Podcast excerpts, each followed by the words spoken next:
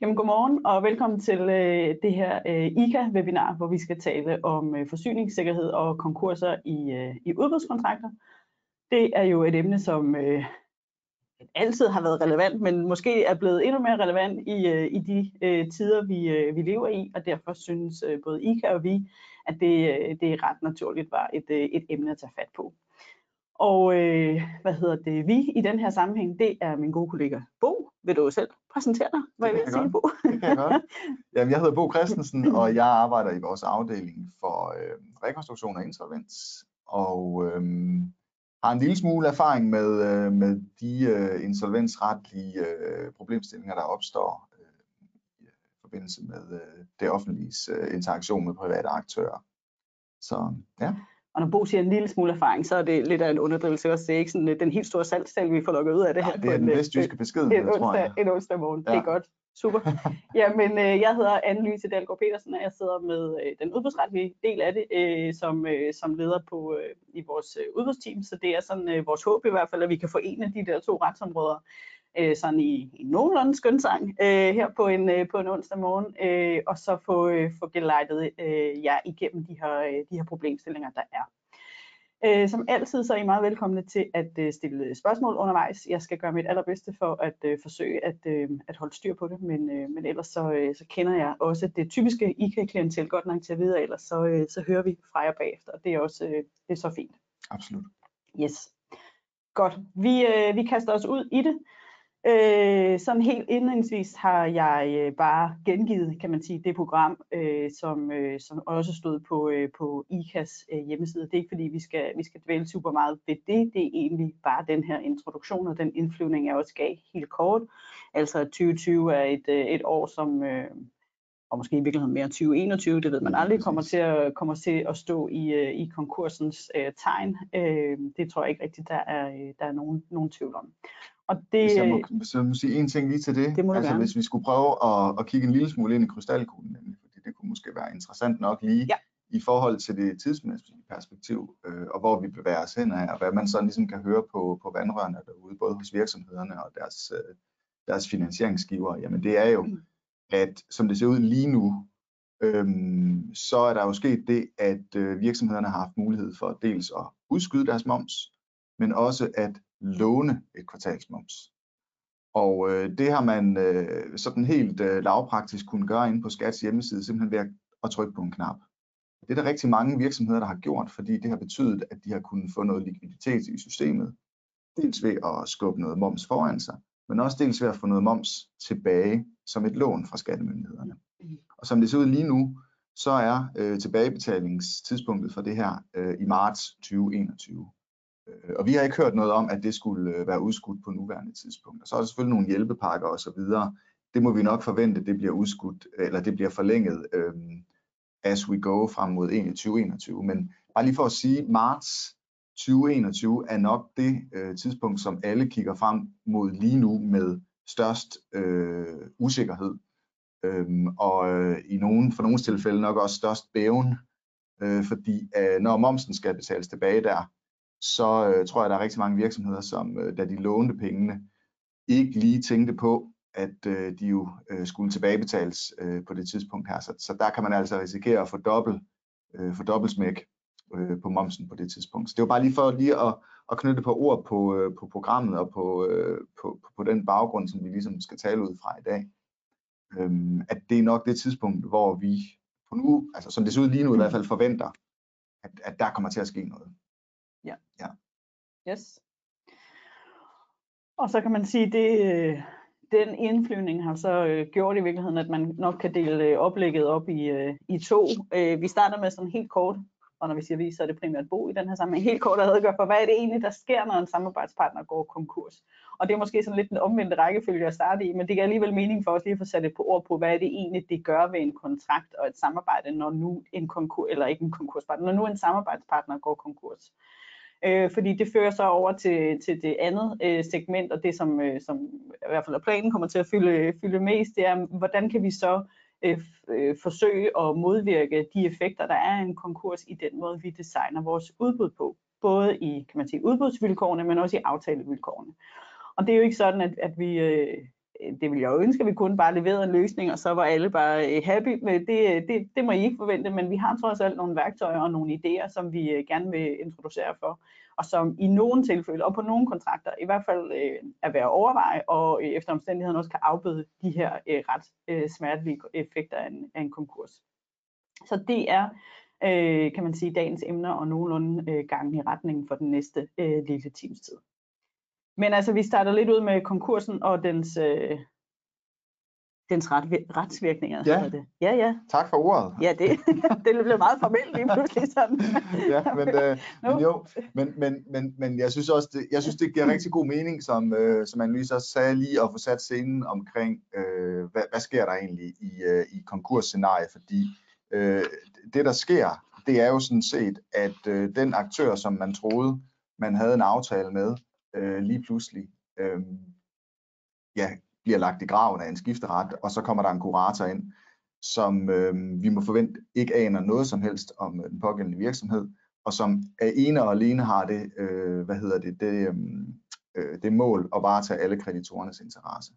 Så kan det godt være, at der ligger nogle øh, kontrakter med nogle myndigheder på noget forsyning øh, af den ene eller den anden art, men det er han sådan set i bund og grund ligeglad med, hvis, øh, hvis han kan, kan, kan krasse nogle penge ind til kreditorerne, og hvis han sådan set bare kan ophøre med at, øh, med at, med at levere til, til den pågældende myndighed.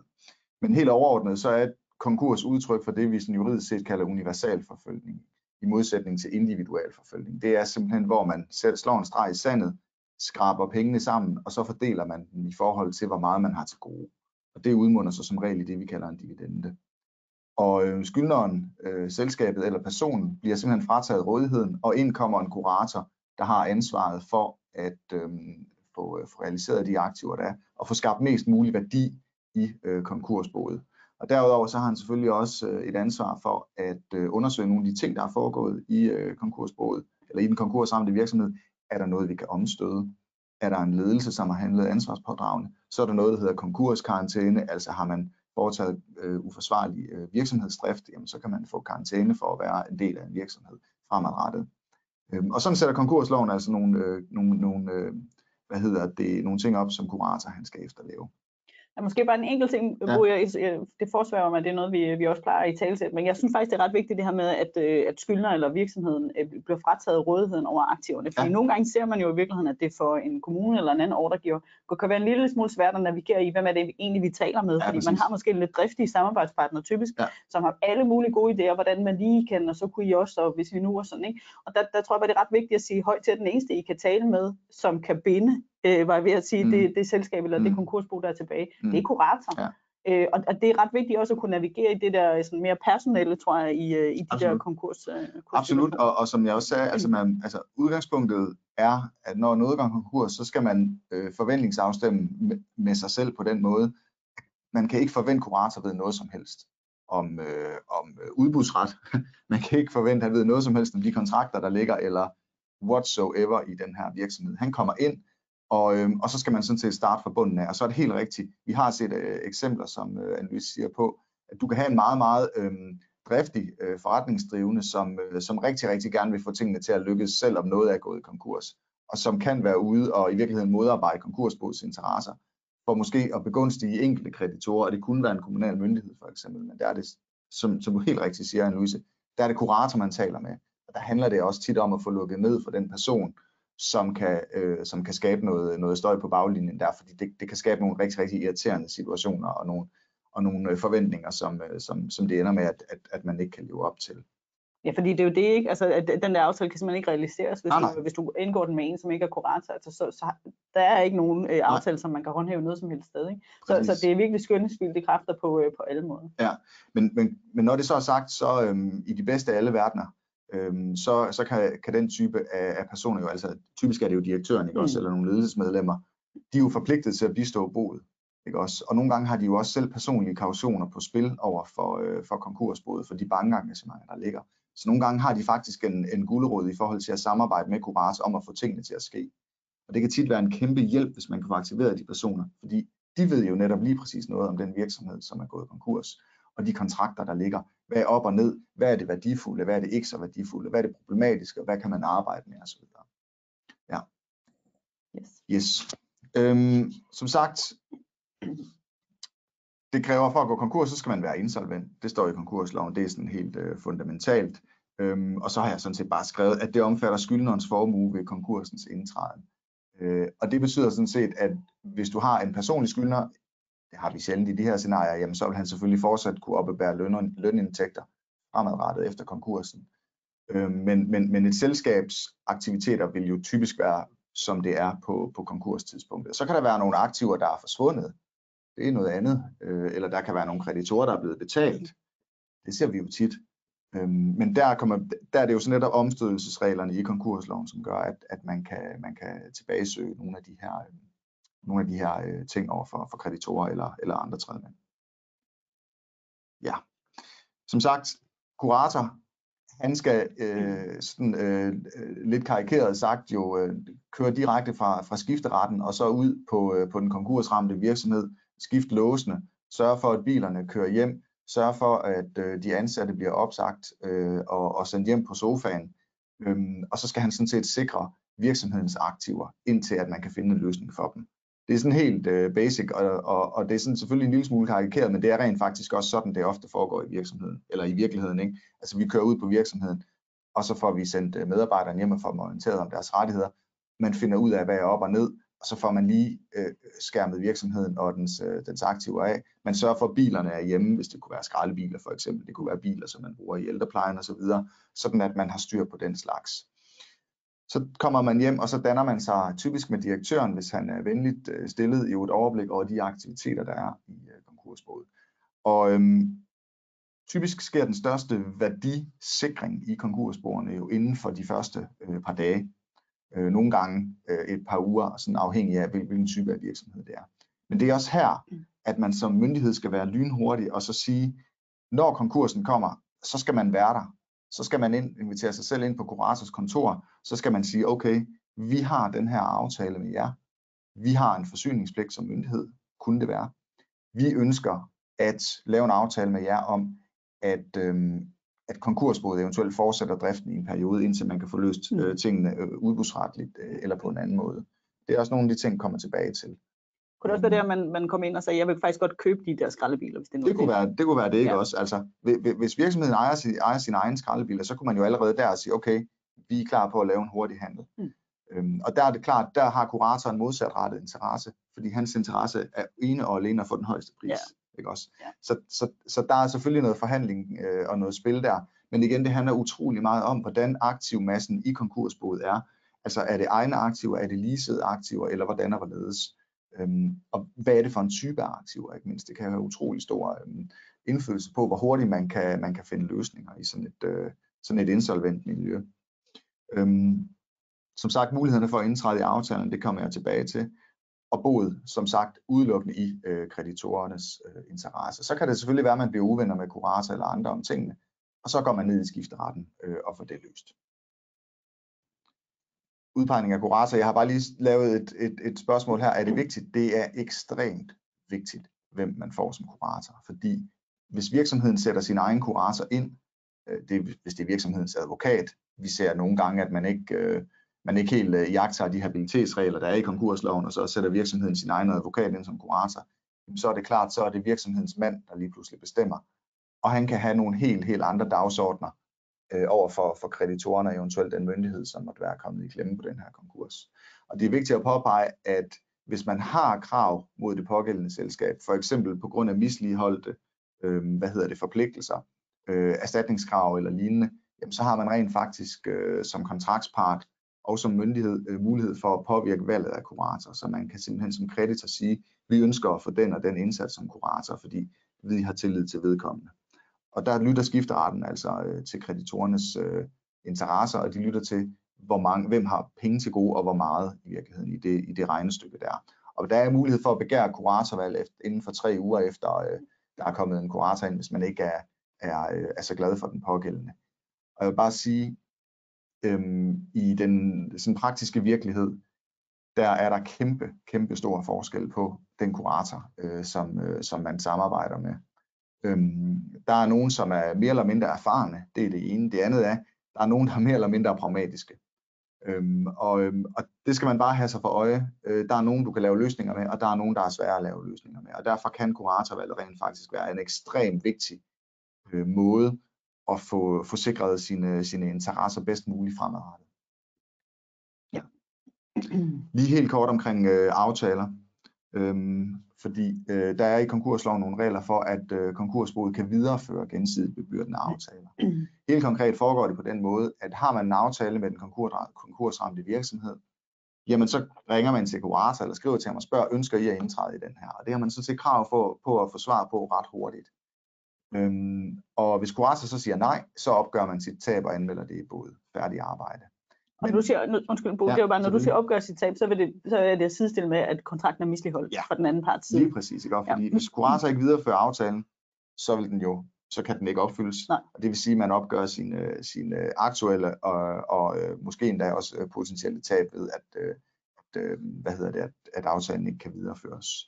Øhm, men omvendt har kurator jo netop også den her mulighed for at indtræde i aftalerne.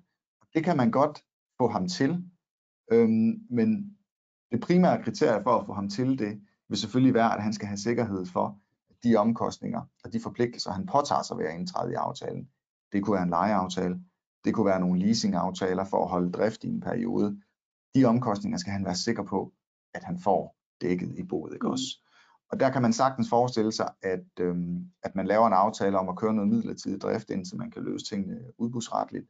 Øh, og der har kurator så den fordel, at de aftaler, han indtræder i, dem kan han faktisk opsige igen med fire ugers varsel, altså en måneds varsel.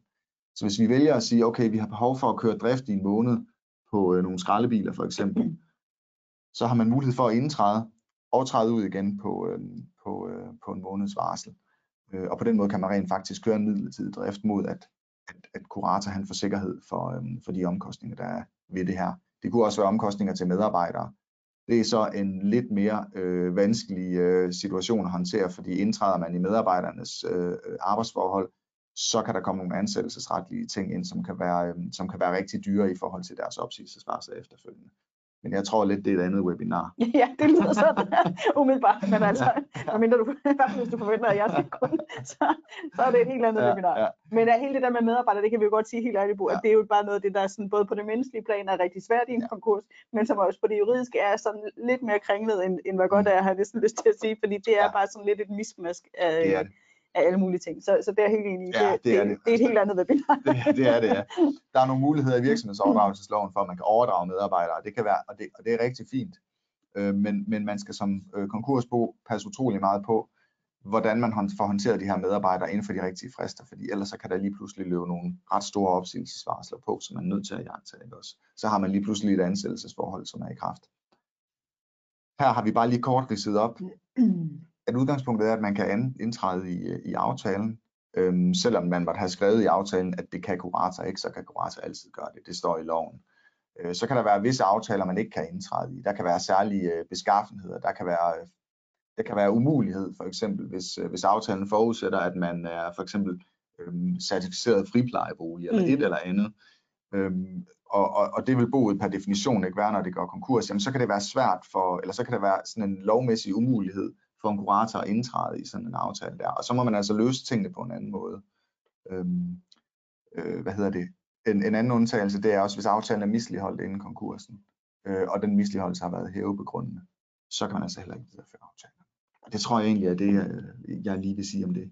Men lige i forhold til den sidste bog, ja. at kræver det, at det, eller det forsvarer mig, at det måske kræver, at den ligesom er øh, håndholdt, var jeg eller der er reklameret fra, ja. øh, fra den ordregivers side, hvis ja. vi nu skal bruge i, blive i terminologien. Det, fordi det... en ting er jo, at der er mislighold. Det vil der mm. jo, øh, tror jeg, ofte være forud for en konkurs, men mm. fordi at det kommer jo ikke sådan lige øh, fra den ene dag til den anden. Det har nok kørt på pumperne noget tid. Mm.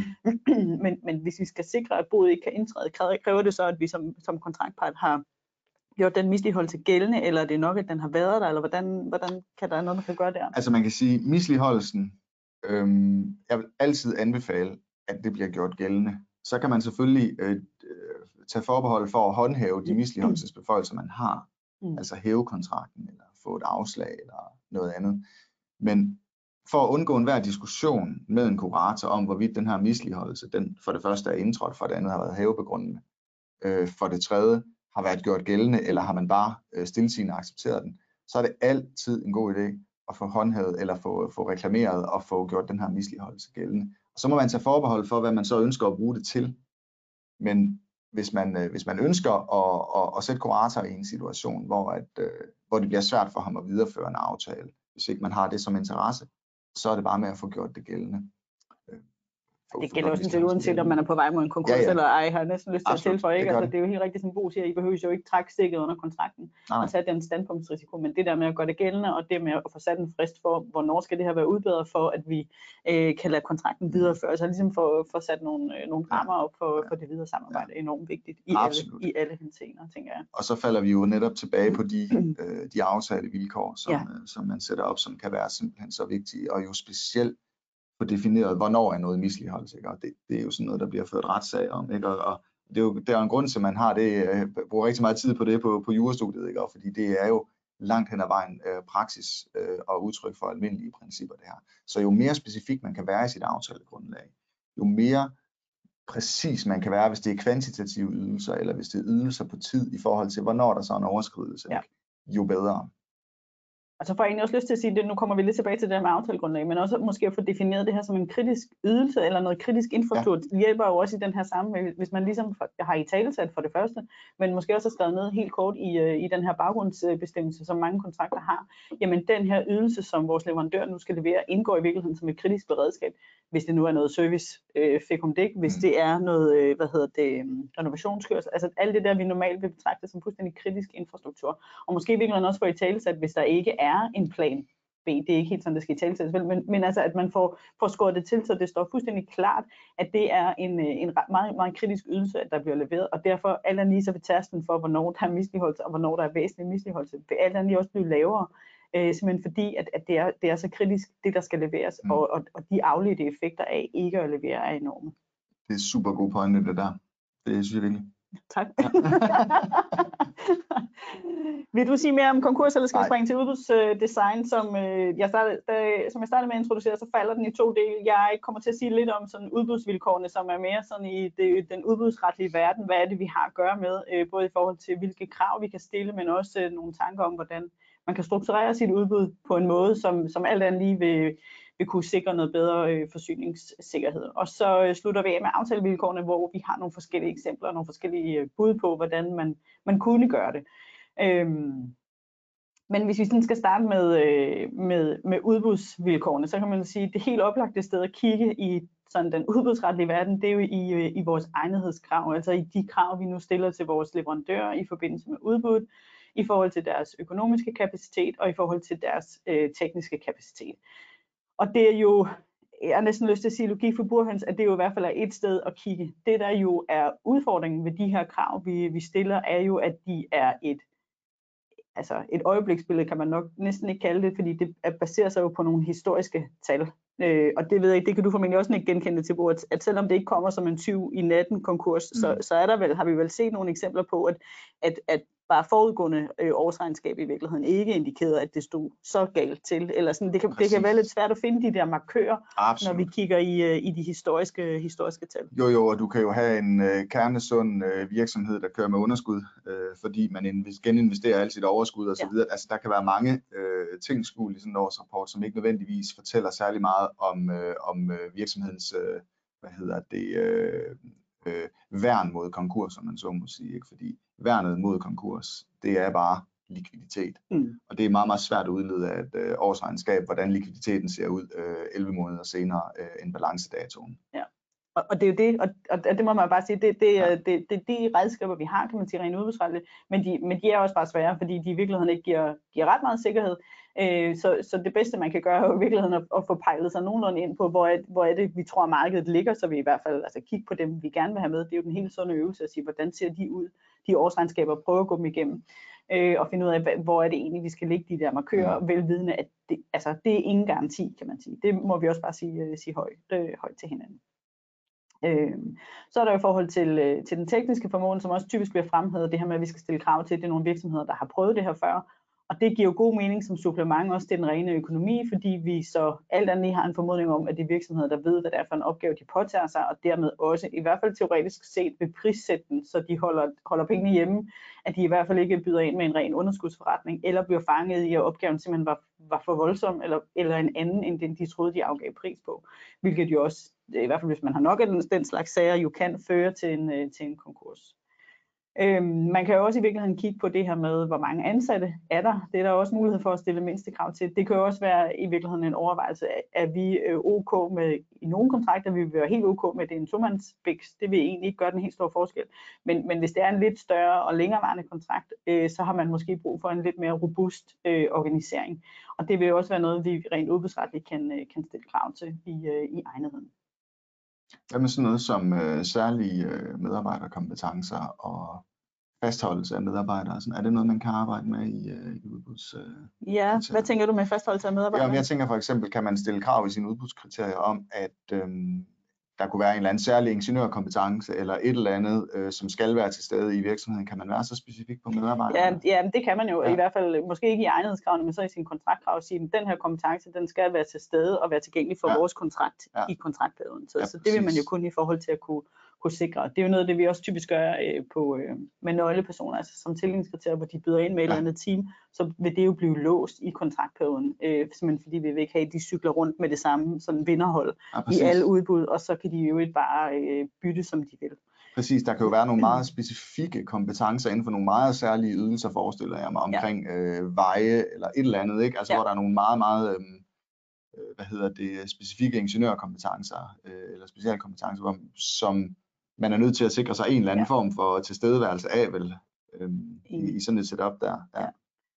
Og så vil jeg sige, at nu for, for os, eller for de af os, der laver udbud efter udbudsloven, altså de almindelige EU-udbud, der er vi jo forpligtet til at stille mindste krav. Men, men jeg synes også, det er vigtigt at fastholde, at, at den forpligtelse, det er en ren national forpligtelse, og den gælder kun på de her afsnit 2 EU-udbud. Den gælder ikke i forsyningsvirksomhedsdirektivet, den gælder ikke for light udbud. Og øh, jeg, jeg forstår godt de mange ordregiver, der egentlig sætter mindstekrav, fordi man tænker, at det er mere gennemsigtigt, og så er vi ligesom færdige. Men jeg er egentlig, i hvert fald på de der sådan lidt, lidt kritiske, og, øh, og måske særligt lejeydelserne, lidt mere tilhænger af, at man øh, gør som i de gode gamle dage, hvor jeg vil sige, hvor vi bad om årsrapporterne. Og så selvfølgelig sikre, at man har en kompetence, som kan læse de der årsrapporter og forstå dem øh, men, men uden i virkeligheden at stille mindste krav, fordi det gør, det gør det selvfølgelig lidt sværere at sortere fra øh, som, øh, som uegnet, men det giver bare en fuldstændig anden indsigt end på forhånd at skulle sidde og vælge de der markører, der som Bo siger, det er enormt svært at vælge øh, sådan to-tre øh, mindste krav, som, hvor vi så ligesom har sikret en eller anden likviditet, men nogle gange i de der årsrapporter står der faktisk nogle ting fra år til år, der kan også være, øh, øh hvad hedder det, revisor øh, på tegnelser og så videre, som er, som er meget relevante at, at kigge på. Yes. Og det sidste, jeg lige vil sige i forhold til egnethedskrav, det er jo, at der i de begrænsede udbudsprocesser, altså øh, hvad hedder det, begrænsede udbud, udbud med forhandling, og hvad vi ellers har, den slags ting, jo er mulighed for at lave en, øh, en udvælgelse, også baseret på de økonomiske mindstekrav.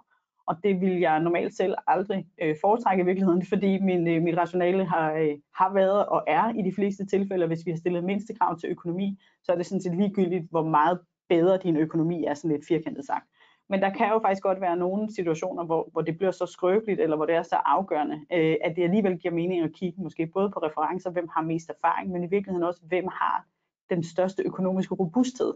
At det i virkeligheden også bliver relevant at inddrage som et, øh, som et udvælgelseskriterie. Så jeg synes, at, øh, at det, bliver, øh, det, er, det giver i hvert fald mening at overveje i, øh, i, de, her, i de her situationer. Yes.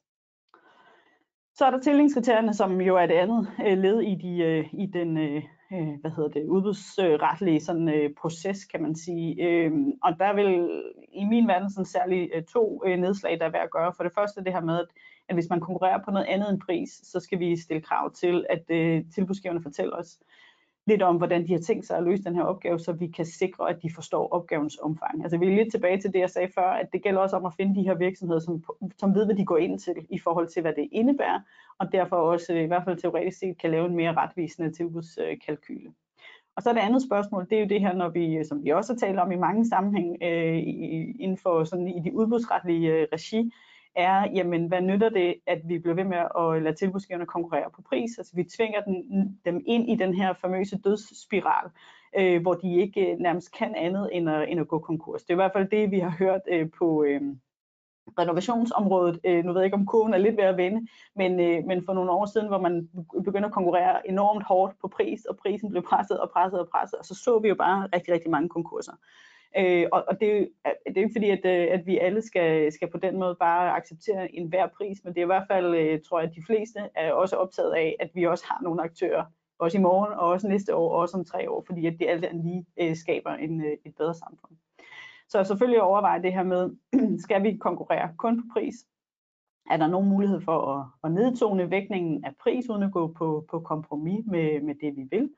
Kan vi i nogen sammenhæng bruge den her omvendte licitation, altså hvor vi i virkeligheden løfter prisen ud og siger, jamen vi har den her pose penge, fortæl os, hvad vi kan, altså hvor vi i virkeligheden som ordregiver dikterer øh, nogenlunde øh, omkostnings- eller øh, prisniveauet, der er også mulighed for at bruge øh, hvad hedder det, minimumpriser øh, på, på udvalgte dele, hvis, hvis vi ligesom er, har, det kræver jo det, alle de her øvelser omkring priser, hvor vi skal ligge, det kræver en ret dybtgående indsigt i, hvor markedet er. Og den får man ikke også øh, ikke uden også at tale med markedet og med de, de aktører, der er. Så jeg er helt med på, at det er, en, det er en svær øvelse, og det er en nemmere øvelse at gøre sig teoretisk ind i praksis. Men, men ikke desto mindre, så er det jo de udbudsretlige værktøjer, vi har. Altså, hvad skal pris vægtes? Skal vi pille prisen ud? Skal vi bruge en evalueringsmetode, som belønner dem, der ligger i et eller andet mellemrum? så, det, så der er jo forskellige muligheder for ligesom at og der signalerer til markedet, at så, altså pris er vigtig, men den er ikke så vigtig, at, øh, at vi, øh, vi vil acceptere nødvendigvis den, øh, den laveste bydende. Og så det sidste, det er jo det her med unormalt lave priser, som, øh, hvor der også er et helt udbudsretligt øh, regime, var jeg ved at sige, som man kan gå til, hvis, hvis der er priser, der forekommer unormalt lave. Og der, øh, oplever jeg fra tid til anden en ordregiver, som i virkeligheden er lidt nervøs for at gå ud og spørge en leverandør, om priserne er unormalt lave. Og, og der vil jeg egentlig sige, at det skal I aldrig være bange for. Altså hellere spørge en gang for meget, end en gang for lidt. Øh, hvis der er et eller andet, hvor I tænker, at det der det ser lidt mærkeligt ud, har de, har de sådan rigtig forstået opgaven? Har de forstået det, vi har skrevet? Og jeg er helt med på, at på den juridiske banehalvdel, der er de afgivet tilbud på vores udbud. Vi kan holde dem fast. Der er ikke, altså det er helt gængs bundejord. Der er ikke så meget der. Men vi er også nødt til at overveje, om vi har en interesse i det, hvis, hvis kontrakten så bliver nødlidende efter øh, ret kort tid. Så der er intet vejen for at gå ud og spørge tilbudsgiveren øh, omkring de her priser og ligesom finde ud af, hvad er det egentlig, der er, der er op og ned her, hvis der er noget i stusser, stusser over.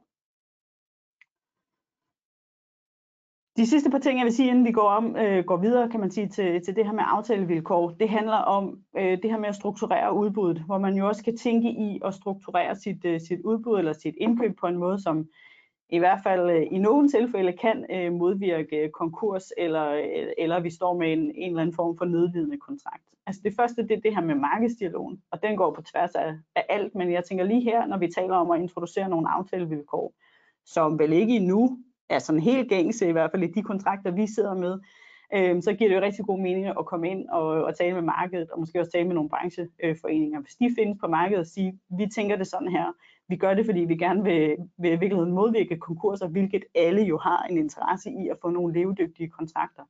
Øh, og selvfølgelig går man ind i sådan en dialog med to forskellige interesser, sådan er det altid, men det, det plejer ikke at være det helt store problem sådan at, at navigere i, og vi kan godt skille uh, skidt fra kanalen. Vi ved godt, hvornår, det er, hvornår de lige lægger de ekstra uh, 5, 10, 15, 20 procent på.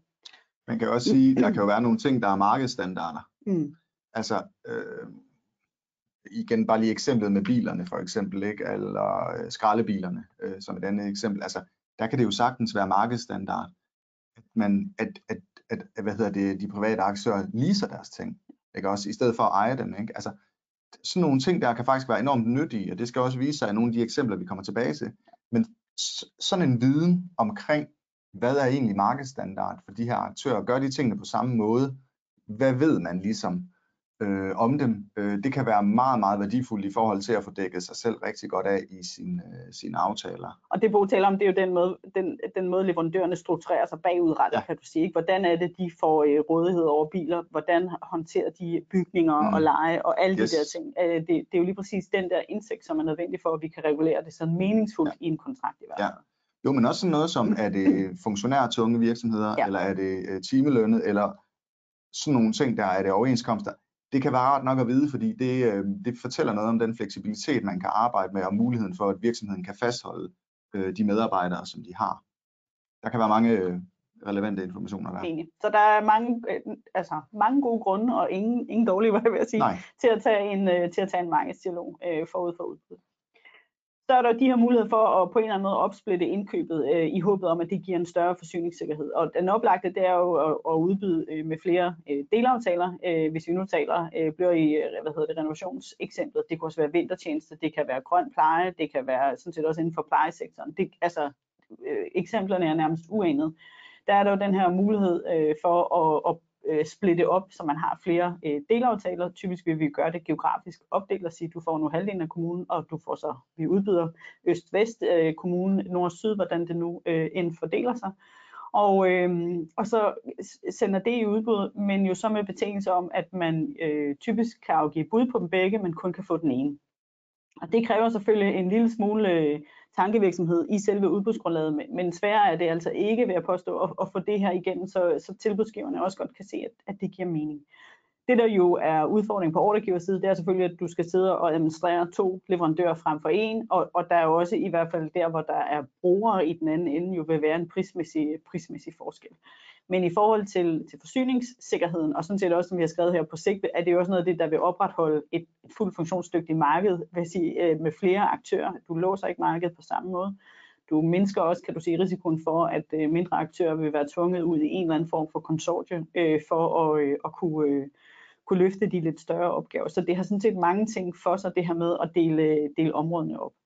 Og det gør jo, hvis den ene, det ene område så bliver ramt af konkurs, at du i hvert fald har en, en velfungerende leverandør på det andet område, som måske, måske ikke kan tage over og være, altså på en eller anden måde være behjælpelig og være støtteben i, øh, i det efterfølgende.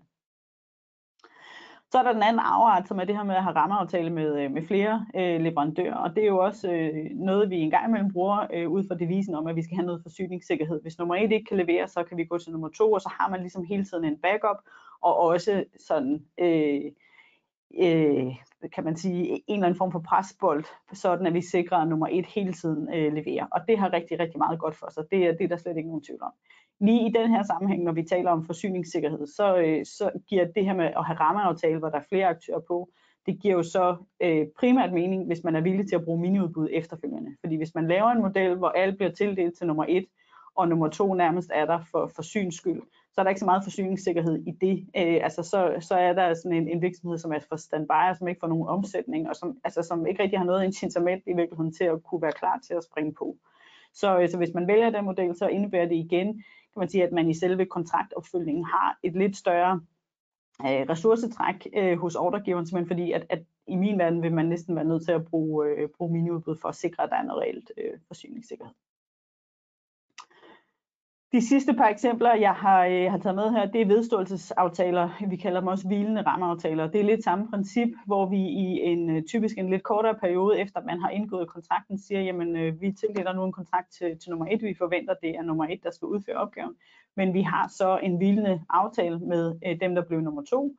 Øh, typisk ikke længere end et år, fordi øh, hvis nu nummer et skulle øh, gå konkurs, eller i øvrigt misligeholde kontrakten, eller i øvrigt bare ikke være den rette, så kan vi øh, lade øh, aktivere, kan man sige, den hvilende aftale, typisk mod et, øh, et honorar, og så har vi i virkeligheden en sikkerhed for, at man, øh, man kan springe på, uden at skulle i udbud. Det er jo, det er jo lidt det, der også ligger i, i nogle af dem, jeg var inde på før, det her med rammeaftalen. Overvejelsen er jo også, at, at hvordan kan vi ligesom hurtigt få en anden aktør ind, uden at vi skal igennem en helt, øh, helt udbudsproces, som alt er lige en, en lidt længere størrelse. Og så er der også øh, dynamiske indkøbssystemer, som jo også igen vil give den her ramme, øh, hvis man vælger at strukturere sit indkøb sådan, at den vil give en ramme i princippet tid og evighed, hvor øh, leverandører kan komme og gå, men, men, men uden at man skal i genudbud med, med den store ramme, men hvor det jo stadigvæk kræver, at man konkurrenceudsætter hver enkelt øh, indkøb. Så den har rigtig meget for sig på nogle indkøb, men jo også med, med den bemærkning, at det er igen et lidt større ressourcetræk, når man skal lave de der enkelte øh, ordre. Og så den sidste, som i virkeligheden er brugen Øh, et forsøg på at lave en bro til, til det sidste emne, som er de her aftaleretlige øh, overvejelser. Det har jo ikke så meget med sådan de udbudsretlige, øh, kan du sige, øh, det rene udbudsret at gøre, men det er et spørgsmål om, hvordan vi strukturerer den aftale, vi så går i udbud med, i forhold til, hvem er det, der ejer materialet? Hvem er det, der kan indtræde i de øh, kontrakter, der er lavet vedrørende øh, materialet? Øh, hvordan er det, vi kan sikre, at drift og vedligeholdelse kan opretholdes, selv hvis en, øh, selv hvis en tilbudsgiver går konkurs? Og det er jo så det i virkeligheden, der er øh, i, øh, i det sidste øh, segment her, som, øh, som hedder øh, aftalevilkår. Ja. Altså, og, og, og som vi også måske har sagt lidt mellem linjerne, øh, Annelise, så starter det jo med at anerkende det her med, at konkurs, det er jo en del af erhvervslivets forhold, ikke? og det er en del af virkeligheden ude i erhvervslivet. Virksomheder går konkurs, og det er der rent faktisk en hel del danske virksomheder, der gør hvert år. Ja. Og desværre er der også virksomheder, der går konkurs, som har, øh, som har aftaleforhold med, øh, med myndigheder, og som, øh, som, se, som, øh, som lever af at, øh, at sikre forsyninger til, øh, til netop myndighederne.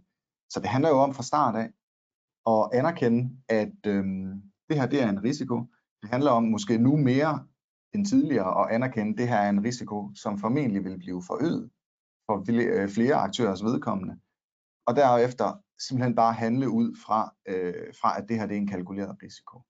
Og det har vi så nogle idéer til, øh, hvordan man kan, man, øh, kan, kan sikre sig. Og det er i virkeligheden, øh, der er ikke noget, øh, noget særligt hokus pokus i det, men det er mekanismer og vilkår, som vi øh, som typisk vi ser anvendt i, øh, i det private erhvervsliv, når man for eksempel finansierer. Mm. Så det, vi låner sådan set lidt fra, øh, fra, fra nogle andre øh, områder af erhvervslivet og prøver øh, at, at give et par input og et par indspark her til, hvordan, hvor kan man gribe sådan noget her an henne, og hvad, hvad er de vigtigste ting, som, øh, som man, kan, man kan have i værktøjskassen den dag, at en aktør øh, går konkurs. Jeg tror i virkeligheden, det allervigtigste er jo det, du lige præcis gengiver der, at der skal være, tror jeg, en øget bevidsthed om, at det her kan blive et scenarie. Mm. I hvert fald på de, måske ikke på alle jeres kontrakter, men der er en kerne af kontrakter i hver kommune, som er kritiske. Øh, kritiske i forhold til borgerne, kritiske i forhold til infrastruktur. Der kan være mange former for, for sådan kritisk. Og jeg oplever faktisk, at meget, meget få kommuner har forholdt sig til det her, sådan på en, på en lidt mere øh, hvad hedder sådan noget, øh, generelt og øh, sådan, altså, strategisk niveau, strategisk niveau ja. i virkeligheden. Det var, det, det var lige præcis ja. de, de ord, jeg ledte efter. Hvor det, jeg vil ikke sige, at det kommer som en overraskelse, det gør det nok altid, men også hvor, hvor kommunerne bliver meget famlende og meget usikre på, hvordan i alverden skal vi gøre. Mm. Øh, og det er jo sådan meget tit på sådan noget meget lavpraktisk. Så der er jo dels den strategiske, hvad er vores alternativ, hvad er vores plan B, og så er der i virkeligheden øh, sådan en, en, øh, en glidende overgang til, okay, når så hvad jeg har lyst til at sige, konkursen indtræder. Hvad gør vi så? Præcis. Og, og det, det er jo i virkeligheden også et spørgsmål om at få i tale sat det, fordi så, så, som Bo siger, vi kan ikke løfte den der risiko eller frygten for, at det sker. Det, det, det må vi alle sammen leve med, fordi det er et grundvilkår. Øh, og det kommer vi ikke udenom. Men det I jo kan gøre, det er at på en eller anden måde forsøge at få, få elimineret den der usikkerhed eller ondt i maven, man kan have, øh, når man sidder og skal administrere øh, en kontrakt, eller skal forsøge at, øh, at sikre en overgang efter, efter en konkurs. Mm. Og det er egentlig det, de første par slides til at dække over det her med, man er nødt til at have en risikovurdering, man er nødt til at vide, hvad er forpligtelserne, hvis min kontraktpart går konkurs på de her lidt mere kritiske kontrakter. Er der nogle værktøjer og nogle øh, håndgreb at tage fat i, hvis, hvis det sker, og hvordan er det så, vi gør det? Øhm, og man kan sige, hvis jeg bare lige springer videre til det næste, så, mm. så er plejesektoren jo en af de øh, sektorer, som øh, øh, i de senere år i hvert fald har været ramt af, af nogle lidt voldsomme konkurser, har jeg lyst til at sige. Det har i hvert fald været, øh, det har øh, sådan fremstået sådan ret dramatisk, og, og en lille smule kaotisk også, tror jeg, i virkeligheden øh, mange steder. Masser af medarbejdere og en fuldstændig øh, afgørende øh, service. Præcis. Ikke også? Øh, så, så det har virkelig været i krydsfeltet af, af alt, hvad der nærmest kunne gå galt, som, som så gik galt. Og det har jo ført til alverdens overvejelser, også i forhold til rent strategisk, hvor, hvem skal egentlig have ansvaret og alt det her. Mm. Men noget af det, det også ført øh, til, som jeg egentlig synes er, er værd at fremhæve her, det er, at man i serviceloven nu har øh, indført et krav om, at der skal ligge en skriftlig beredskabsplan med retningslinjer for, hvordan man vil, vil håndtere øh, konkurser hos private leverandører af personlig pleje og praktisk hjælp. Og der er altså ikke krav om, at man opretholder et fysisk beredskab, men der skal ligge en skriftlig beredskabsplan for, hvad er det, vi gør, hvad er de interne arbejdsgange, hvem er det, øh, vi orienterer, hvordan stiller vi os i forhold til medarbejderne. Og det er jo det her bevidsthedsniveau, som jeg egentlig synes, at det hører jo ikke kun plejesektoren til, nu er det jo måske der, hvor vi har set, øh, hvor det måske også har været mest fremme, men der er masser af andre, altså affaldsområdet mm, ja. og hele forsyningsområdet, er jo også et af de tilfælde, hvor det giver for mig enormt god mening, at man har de her beredskabsplaner.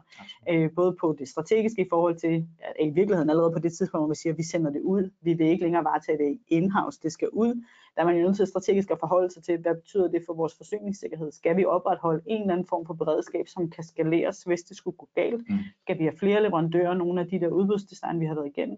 Og så selvfølgelig også en helt konkret, hvad gør vi, hvis den her kontraktpart går konkurs? Hvad gør mm. vi helt konkret i forhold til borgerne, i forhold til medarbejderne, i forhold til maskinelle? Mm. Jeg tror også, uh, lidt i forlængelse af det, du sagde på den sidste slide, så tror jeg, at Øh, øh, jeg tror, min anbefaling sådan fra min side af butikken øh, vil nok være, at, øh, at øh, man skal anse, prøve at anse det her som en form for, øh, for øh, risikoafdækning øh, og en form for risikohåndtering, altså en form for governance af de her kontrakter og af de øh, økonomiske og øh, ikke mindst øh, offentlige øh, interesser, som er på spil i de her aftaler. Ikke også? Og det starter øh, i virkeligheden, som vi har været inde på allerede, når man formulerer øh, aftalevilkårene. Ikke også? At man får lavet sin due diligence, som vi kalder det. Vi får kigget på, hvem er det egentlig, vi indgår aftalen med, og hvordan er det strikket sammen over på leverandørens side. Hvem har rettighederne til hvad i, øh, på, på de kritiske dele af virksomheden og på den infrastruktur, som er vigtig. Og så er der jo også i forhold til det, du sagde, øh, det der med øh, det rent praktiske ved det, og, og det der med at, øh, at famle, eller hvad man skal sige, mm. øh, og det er der ikke noget at sige til, øh, og, og det gør alle, øh, både øh, hvad hedder det, øh, i, i det offentlige, og, men også i det private, øh, når det er sådan, at man har en, øh, en, øh, en, øh, en kontraktspart, og specielt hvis det er en, øh, hvad hedder det, en, øh, en vigtig kontraktspart, hvad gør man, når de begynder og vil have længere kredittider og så videre og så videre, udskyde betalinger, og, det, og man begynder at kunne fornemme, okay, der er et eller andet her, som, som ikke er godt, ikke også? Mm. Og der tror jeg bare, at budskabet igen herfra skal være, allerede der skal man prøve at overveje, okay, nu er jeg nødt til lige at tage governance-brillerne øh, på og prøve at lave noget, noget risikostyring øh, på det her, fordi som jeg også sagde til at starte med, det kan være et minefelt at agere op til en konkurs, fordi kurator netop får de her muligheder for omstødelse og for at blokere for en hel masse ting, fordi han agerer med et helt, helt andet mindset, når han kommer ind og kigger på virksomheden, end den virksomhed, end, end, end på den måde, som virksomheden agerer i perioden op til konkursen og prøver at redde sig selv. Ikke også? De kigger fremadskuende med brændslukning. Det er det, de tænker på, hvor en kurator han vil kigge bagud, og så kigge fuldstændig objektivt på, hvad der er foregået af konkrete øh, objektive dispositioner. Så der, hvor man faktisk kan famle mest og risikere at skyde sig selv i foden mest, når konkursen kommer, det er faktisk, hvis man begynder at lave nogle uovervejede øh, beslutninger i perioden op til konkursen. Det kan ende med at faktisk at koste flere penge, end hvis man bare havde siddet på hænderne. Øh, så jeg vil sige, allerede der øh, er der grund til lige at, at stoppe op og prøve at, at kigge på det risikoscenarie, som man kigger ind i, når det er sådan, man kan begynde at fornemme, okay, den her leverandør, han præsterer ikke, som han skal i øjeblikket. Kan der være noget på spil? Ja, der, der er flere ting, jeg får lyst til at sige, der jeg er ja. også lidt bevidst om, øh, om tiden, ja. fordi jeg vil så gerne lige igen, øh, jeg vil også lige nå det sidste, men, ja, men det jeg bare lige får, får lyst til at sige, der, det kræver jo i hvert fald i de der udbudskontrakter, at vi også rent aftaleretligt fra start har lagt ind, at vi kan få en eller anden form for indsigt. Ja. Altså, og den, den kan jo nogle gange godt være lidt svær. Det er i hvert fald i min verden sådan lidt et tvækket svært, fordi hvis, hvis, man, hvis man har ret til at få den der indsigt, og man udnytter retten til at få indsigt, og så ikke rigtig handler på det. Altså det kræver også ligesom, at man, man, øh, man er indstillet på så at agere på den viden, man måtte få fra de her leverandører, hvis det er, at man som det for eksempel er, er krævet i, uh, inden for, inden for øh, hvad hedder det, øh, inden for serviceloven, at man leverer de her skatteregnskaber, hvad, hvad det ellers er, for ligesom at få en eller anden løbende indsigt i, i økonomien. Så skal man også have øh, ressourcerne på den anden side af bordet, altså hos, hos ordregiverne, til at kunne agere på det, som Bo siger, og, og på en eller anden måde også kunne, kunne navigere i de der mm. risiko- øh, eller ja. udfaldsrum, der er. Ja. Så, øh, så, så det er, øh, det skal virkelig, altså nu er det lovkrav øh, nogle steder, så der kommer ikke udenom det, men for de steder, hvor det ikke er, hører vi tit, at der er nogen, der godt kunne tænke sig sådan en løbende snor i leverandørens økonomi. Og jeg kan jo godt forstå det, men, men, men altså, man er også ligesom nødt til at være klar på, så at, at bruge det, Absolut. kan man sige, ikke? Og, øh, og være klar på, hvad, altså, hvad er så vores alternativ i virkeligheden? Vi er jo tilbage til, hvis du ikke rigtig ved, hvad dit alternativ er, så, så, så, kan du ikke, altså, så er det lidt for sent, når du først får den der indsigt i, at, at det, ja. det står galt til. Ikke? Nogle gange kan leverandørens ærne jo sådan set bare være at komme ud af kontrakten. Ja. Ikke? Også, hvis den er tabsgivende for eksempel. Ikke? Ja. Også, og, så, og, og det kan man som regel løse. Ja. ja. Godt. Øh, nogle af de der mere konkrete ja. øh, aftaleovervejelser eller, eller greb, kan man sige. Ikke? Det her øh, det er jo, øh, handler om garanti, der er moderselskabsk garanti, og der er forsikringsdækning. Og de er sådan lidt alle sammen øh, afarter af det samme, nemlig at vi får en, øh, en, en pose penge hos en ekstern øh, var jeg ved at sige, som vi så kan trække på, hvis uheldet er ude, og hvis vores kontraktpart går konkurs. Det er i hvert fald det, vi taler om, når vi taler øh, garanti.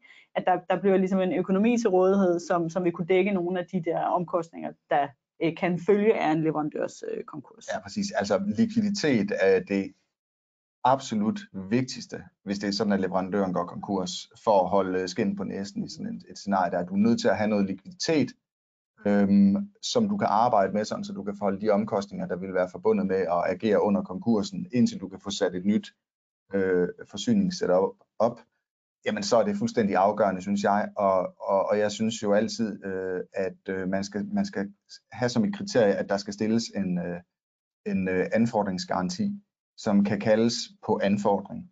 Og der vil jeg bare lige sige, selvom det står der, så ser vi ofte, at det ikke er anfordringsgarantier, der bliver stillet, fordi anfordringsgarantier, de er nemlig rigtig dyre, og de kan være rigtig besværlige for leverandøren at stille.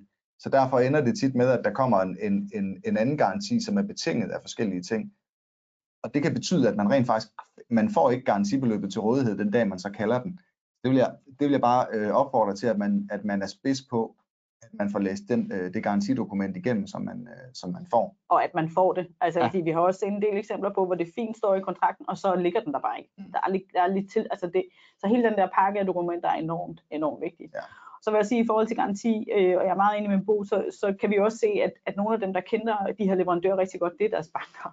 Og det er dem, hvor de skal ud og have de her anfordringsgarantier for. Og de der banker har jo nogle gange, har vi jo også siddet og foretage en, øh, en, en vurdering af virksomhedens øh, likviditet, soliditet, mm. alle de her ting. Så det er på den måde også et, et, et godt redskab til sådan indirekte i virkeligheden at få prøvet økonomien i leverandøren, når vi stiller de her garantier, garantier og beder om dokumentation øh, og forhåndstilsavn, og hvad vi ellers beder om øh, på, på nogle af de her kontrakter, for at der faktisk er en bank i den anden ende, eller hvad det nu er, som er villig til at indestå for de forpligtelser, som leverandøren påtager sig. Ja. Øhm, så er der moderselskabsgaranti, som øh, bliver brugt typisk som supplement til en almindelig garanti, altså hvor den, den sådan traditionelle garanti, det er jeres øh, leverandør, der går i banken eller i et, øh, hvad hedder det, øh, hvad hedder det kautionsforsikringsinstitut hedder mm. det vel, og får en, en garanti, så kan man sige, at nogle gange beder vi også om en, en moderselskabsgaranti. Og øh, der, hvor man typisk beder om den, øh, eller mange gange beder om den, det er jo der, hvor produktionen ikke sker hos vores direkte kontraktpart, men måske sker hos, øh, hos moderselskabet. Der giver det jo rigtig god mening at have en garanti for moderselskabet om, at de øh, i virkeligheden vil træde i leverandørens sted og opfylde kontrakten, som om det var dem selv, der var kontraktholder. Det vil sige, det er ikke, både, det er ikke bare en økonomisk garanti, det er i virkeligheden også en forpligtelse til at ville opfylde kontrakten. Øh, og det er i hvert fald i de tilfælde, og her er det igen rigtig vigtigt, at man kender markedet, som vi har talt om. Det er i hvert fald de tilfælde, hvor vi indgår kontrakt med en eller anden form for forhandler, som ikke selv øh, er producent, hvis det er varer, eller ikke selv øh, på en eller anden måde står for de bagvedliggende aftaler.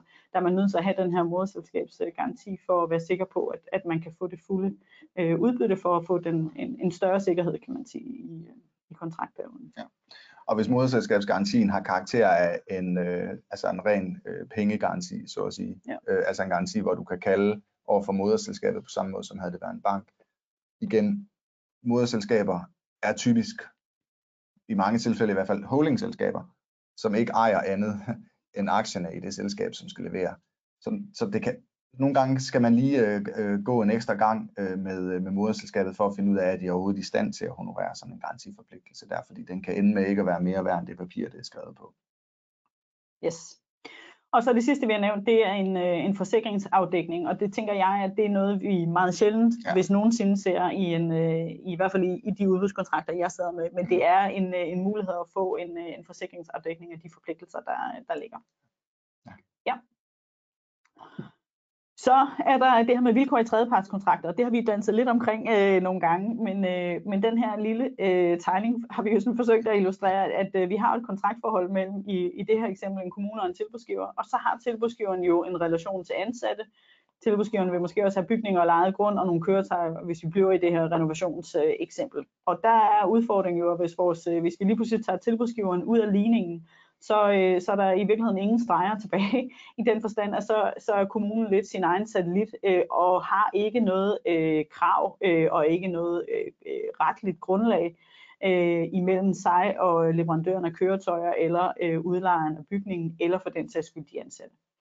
Og derfor øh, er det jo i hvert fald en overvejelse, om man skal øh, give sig selv som kommune en ret til at indtræde i det, vi kalder tredjepartskontrakter, altså de kontrakter, som jeres leverandør har med sit bagland. Altså øh, leasingkontrakterne på køretøjerne, øh, lejekontrakterne på bygningerne, eller hvad det nu er. Altså de her øh, ret til at indtræde step-in rights, hvad de nu øh, hedder, øh, og det kræver ligesom for det første, at I kender jeres leverandør og ved, hvordan de er organiseret bagud, men jo også, at vi har fået det skrevet ind i vores udbudskontrakt, simpelthen at leverandøren skal sikre, at kommunen har ret til øh, at indtræde i de her kontrakter, og det skal vi selvfølgelig se en, øh, en, en dokumentation på, at det faktisk er, er sket. Mm. Og det betyder jo så, at jeres tilbudsgiver skal gå ud til sit bagland og sige, Nu skal vi så have indsat, øh, hvad hedder det, have lavet de her aftaler, hvor, hvor kommunen får ret til at indtræde på de og de og de betingelser typisk. Det er jo ikke bare sådan en, øh, nu kan kommunen til enhver tid komme og indtræde, men, men, øh, men at man øh, for eksempel i tilfælde af tilbudsgivers konkurs har ret til at indtræde og videreføre de kontrakter. Ja, absolut. Og i sammen jo med øh, et alternativ til det her kunne være, hvis, hvis man, som du også har været inde på, hvis man selv ejer de aktiver, som, øh, som, øh, som ligesom driver den kritiske forsyning, jamen øh, så kunne det være en ret, en, en forkøbsret øh, for, øh, for myndigheden til at, at købe de pågældende aktiviteter ud af konkursboet. Det skal konkursboet respektere. Der skal man bare være opmærksom på, at der skal være en værdiansættelseshåndtering øh, håndtering af sådan et aktiv der. Og i den forbindelse, hvis man vælger forkøbsretsmodellen, hvis vi skal kalde det det, så kan det også være en idé lige at overveje øh, at, at strukturere den sådan, så at kommunen alternativt kan anvise en køber. Mm. Ikke også? Så hvis man får en ny tilbuds, øh, eller en, ja, en ny øh, aktør ind til at løse opgaven, jamen så kan kommunen rent faktisk anvise, at den pågældende køber har ret til at købe øh, det pågældende aktiv, og kan jo så stille det som kriterie præcis. eventuelt. At man overtager aktiverne ja, præcis, i, i det genudbud, der selvfølgelig. Ikke? Ja. Og man tænker, allerede i, øh, i, i udbudsfasen, altså i konkurrencesituationen, vil der jo være mulighed for, hvis vi bliver i renovationseksemplet i virkeligheden, også i, i pris, øh, altså på tilbudslisten i virkeligheden, at finde ud af, okay, hvad er prisen, hvis jeg køber efter to år, efter fire år efter.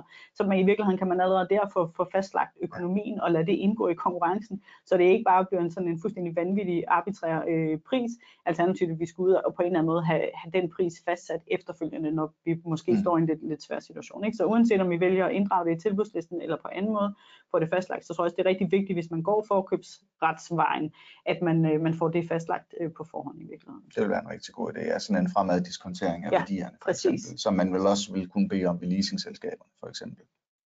Og så er der den her, som du også nævnte, det her med, at, øh, at man som alternativ selv skal eje sit, øh, sit udstyr. Hvis vi nu bliver i, i køretøjseksemplet, Øh, Øh, altså kommunen siger, at vi kommer selv til at eje, vi vil, vi vil simpelthen ikke øh, have det lagt ud, øh, så betyder det jo, at kommunen for det første skal ud og indkøbe øh, det materiel, der nu engang måtte være nødvendigt, og så samtidig øh, skal der jo ligge en leasing, øh, et leasing-aftalegrundlag og nogle pligter øh, øh, altså mellem kommunen og leverandøren, som jo så leaser de her køretøjer, og samtidig så skal leverandøren jo forpligtes til at vedligeholde øh, de her køretøjer, og jo også mm. øh, i et eller andet omfang indestå for, at, at de her køretøjer ikke øh, mister deres værdi som følge af, af dårlig øh, pleje eller misbrug, eller hvad der nu kan ligge. Så det, det er sådan i min verden en lidt mere, en lidt mere, en lidt vanskeligere, tror jeg, jeg vil sige, øh, konstruktion, fordi at, at kommunen et eller andet sted øh, skal for det første skal eje de her, men, men ikke selv har øh, rådigheden over det, og det er, det er altid sådan lidt svært. Det andet er, at det i virkeligheden ikke skaber det helt store incitament for tilbudsgiverne til at gå ud og investere og øh, opgradere. Altså det, det, det på en eller anden måde bliver øh, incitamentstrukturen for mig i hvert fald en lille smule skæv. Ja. Men, øh, men det er jo klart en overvejelse at gøre, og, og det vil en markedsdialog måske også kunne afdække, hvad er der egentlig af, af muligheder for det.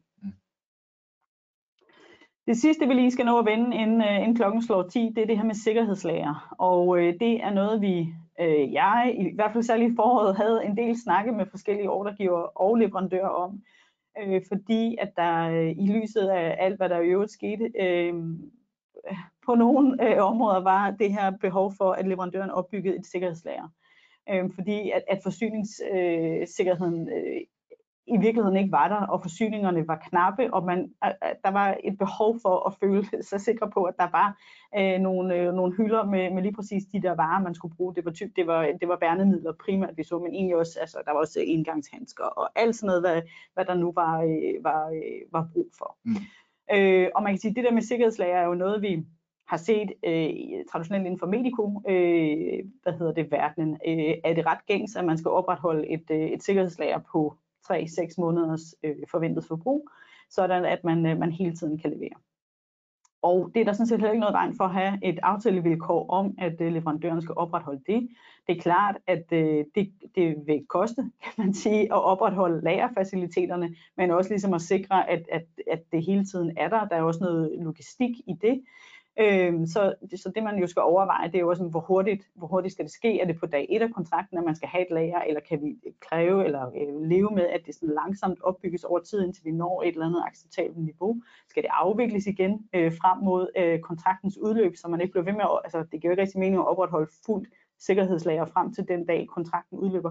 Så man skal lige gøre sig tanken om, okay, hvad er det egentlig, vi lægger ind her, og så vide, at alt alle de forpligtelser, vi, øh, vi lægger over på leverandøren, de kommer jo tilbage i prisen, og det er jo bare den mekanisme, der er. Så, så det, det skal man, øh, det skal man øh, vide.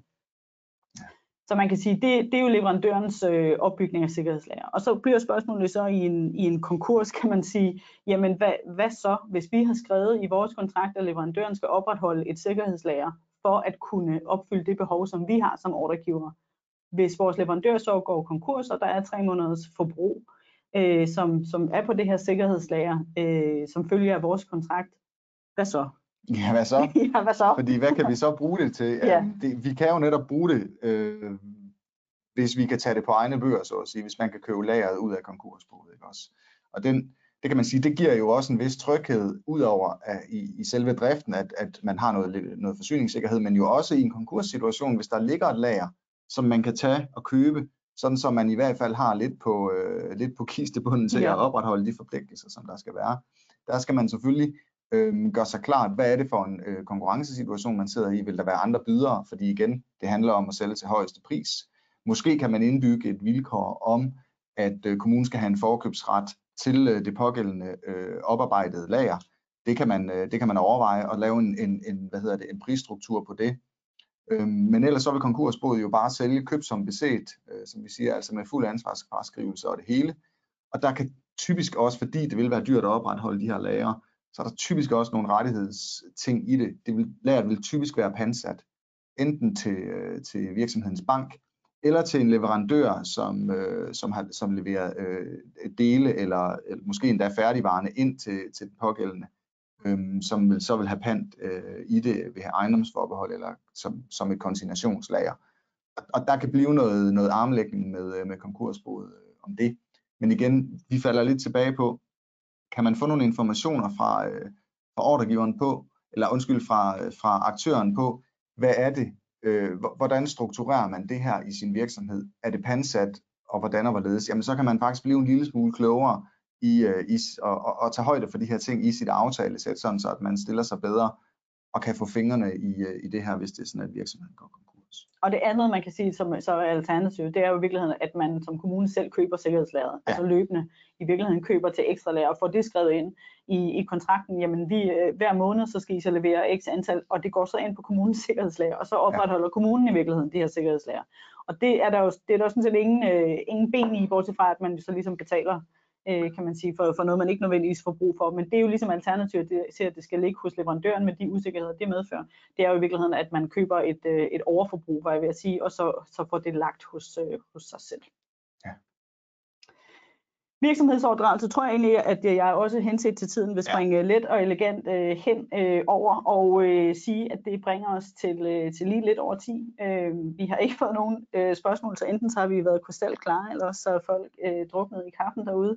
Øh, men, øh, men ellers så er I, som, øh, som jeg startede med at sige, meget velkommen til at stille spørgsmål. Øh, send dem både til, til Bo eller jeg, så skal mm. vi gøre vores bedste for at, øh, for at få dem besvaret. Ellers så vil jeg sige... Øh, tak for i dag. Vi ses igen øh, i det her forum om, øh, om et par måneder, så I må have det rigtig godt indtil da. Tak.